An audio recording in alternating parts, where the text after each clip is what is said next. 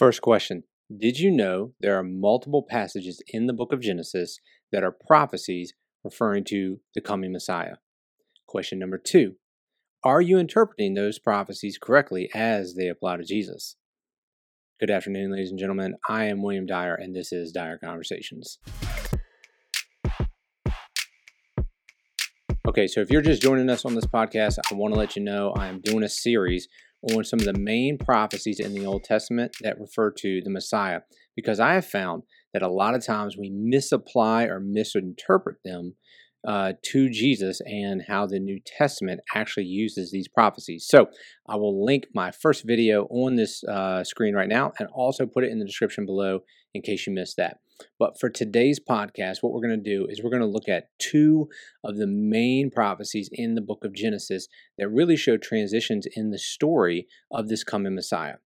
Now, as we proceed in the story, you have to understand that the biblical narrative is not just a bunch of random Bible stories. It's not just a collection of a bunch of things God put in there to show you that He's really cool God or, you know, to help you overcome your fears and anxieties. Although, yes, they do do that, and there are applications like that.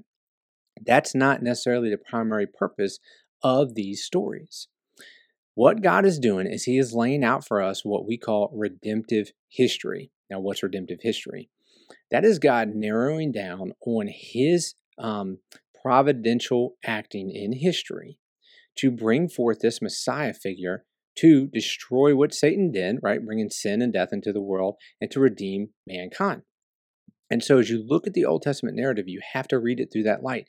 That the reason why these stories are being told and the reason why these details are in there is because it's all streamlined. It's all this one, you know, thread that's woven together that's all going to be leading to the Messiah figure. But we want to make sure that we are interpreting these passages correctly.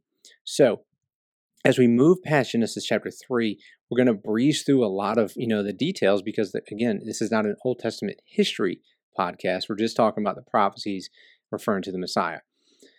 We go past Genesis chapter 6, 7, 8, 9. You know, we get the flood with Noah. They come off the ark. Noah gets drunk. You know, there's some crazy misgivings with one of his sons, and that's a weird story. You can read it for yourself in Genesis chapter 9.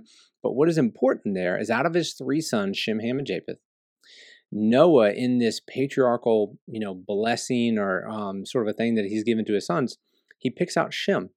It says, Blessed be the Lord God of Shem. And this is why the biblical narrative after chapter 9 begins to trace the lineage of Shem. And you see Japheth kind of fall off a little bit and Ham kind of fall off on the details a bit. And we're tracing through Shem now. And that's why the chronology is listed there uh, in the early chapters of Genesis of Shem's descendants, because the biblical author is trying to show you that this main character that's coming on the scene, he is from the line of Shem. And that main character is the one we're going to talk about today, the character Abraham. Now, we want to look at Genesis chapter 12, verses 1 through 3. If you have a highlighter, I would highly suggest you highlight this promise that God gives to Abraham, a descendant of Shem, because it is foundational. So much of the Bible and the promises that are fulfilled in Jesus go back to this promise. So let's go ahead and read Genesis chapter 12, verses 1 through 3. Now the Lord said to Abram, Go forth from your country, and from your relatives, and from your father's house to the land which I will show you. I will make you a great nation. I will bless you and make your name great, and so you shall be a blessing. I will bless those who bless you, and the ones who curse you I will curse. And in you all the families of the earth will be blessed. Now, here in Genesis chapter 12, God gives this promise to Abraham. This promise he continues to reiterate throughout Abraham's life. So I'll list this in the description below, but I would encourage you to read chapters 13, chapters 15, chapter 17, chapter 18, chapter 22, where God reiterates this promise to Abraham. And, you know, you get a little bit more nuances as to, you know, what this promise is going to be about. But I want to give you the eight things that God tells Abraham here in these three verses. Number one, he's going to be a great nation. So from Abraham, we have Isaac. After Isaac, Jacob. Jacob has the 12 sons that become the 12 tribes of Israel. There's your great nation. He's going to bless him. You read the story, again, Abraham is greatly blessed. He's going to make his name great. There's the three major world religions in the world today you got Christianity, you got uh, Judaism, and you have Islam, all trace back to Abraham in some sense.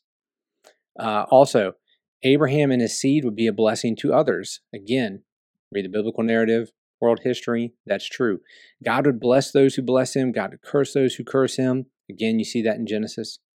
And then through Abraham and his seed, God would, be, would bless the whole world. Now, this is going to be the one when you get to the time of the Messiah, you realize, okay, that's what that meant. That through Abraham and his descendants, you're going to get the Messiah figure who's going to come.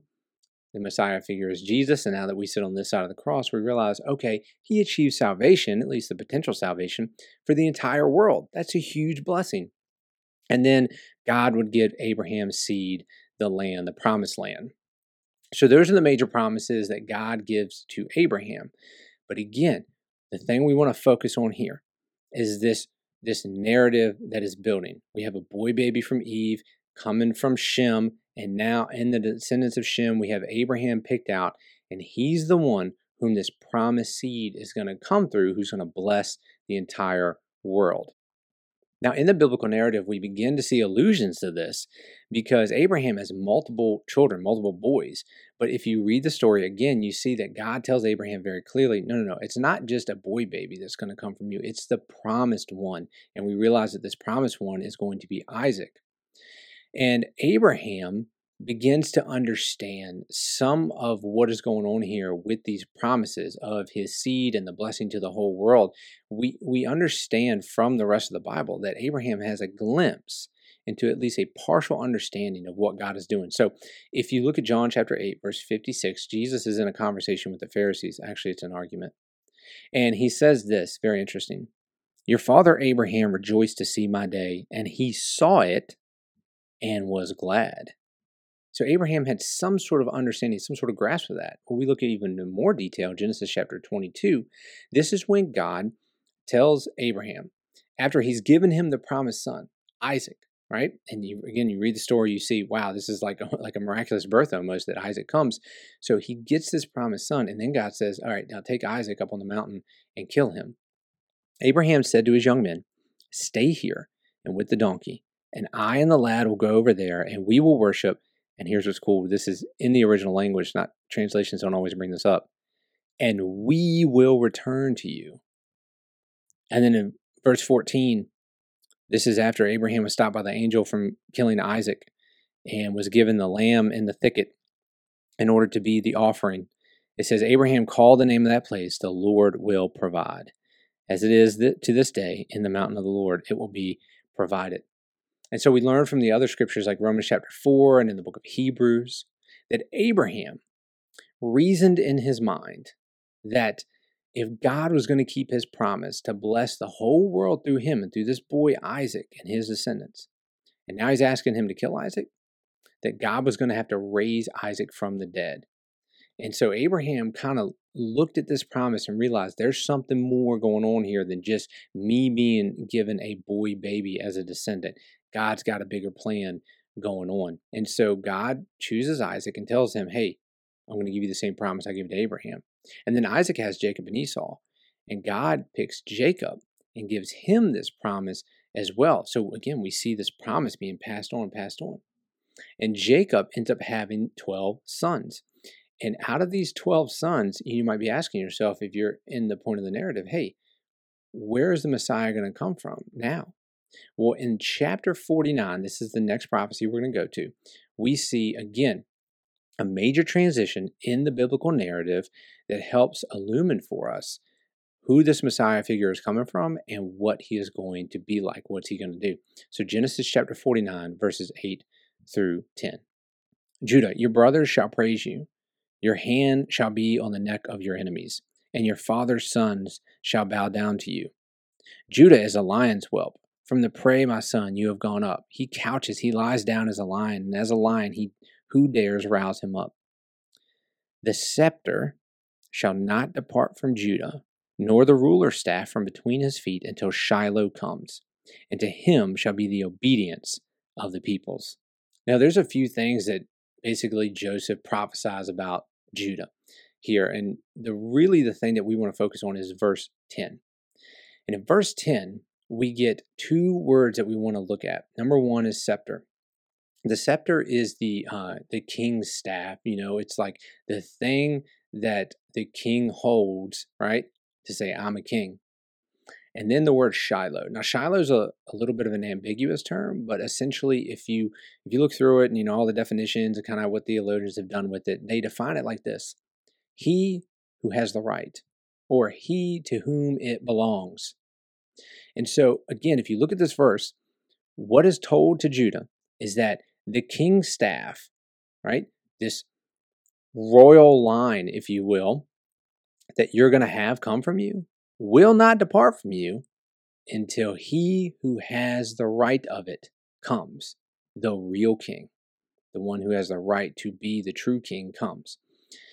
If you go through, and we're going to hit this in more detail as we continue on uh, in this podcast series, but I'll give you a little bit of an allusion to it now. Out of the 12 boys, Judah is picked. The Messiah is going to come from Judah, and he's going to come from a royal line within Judah.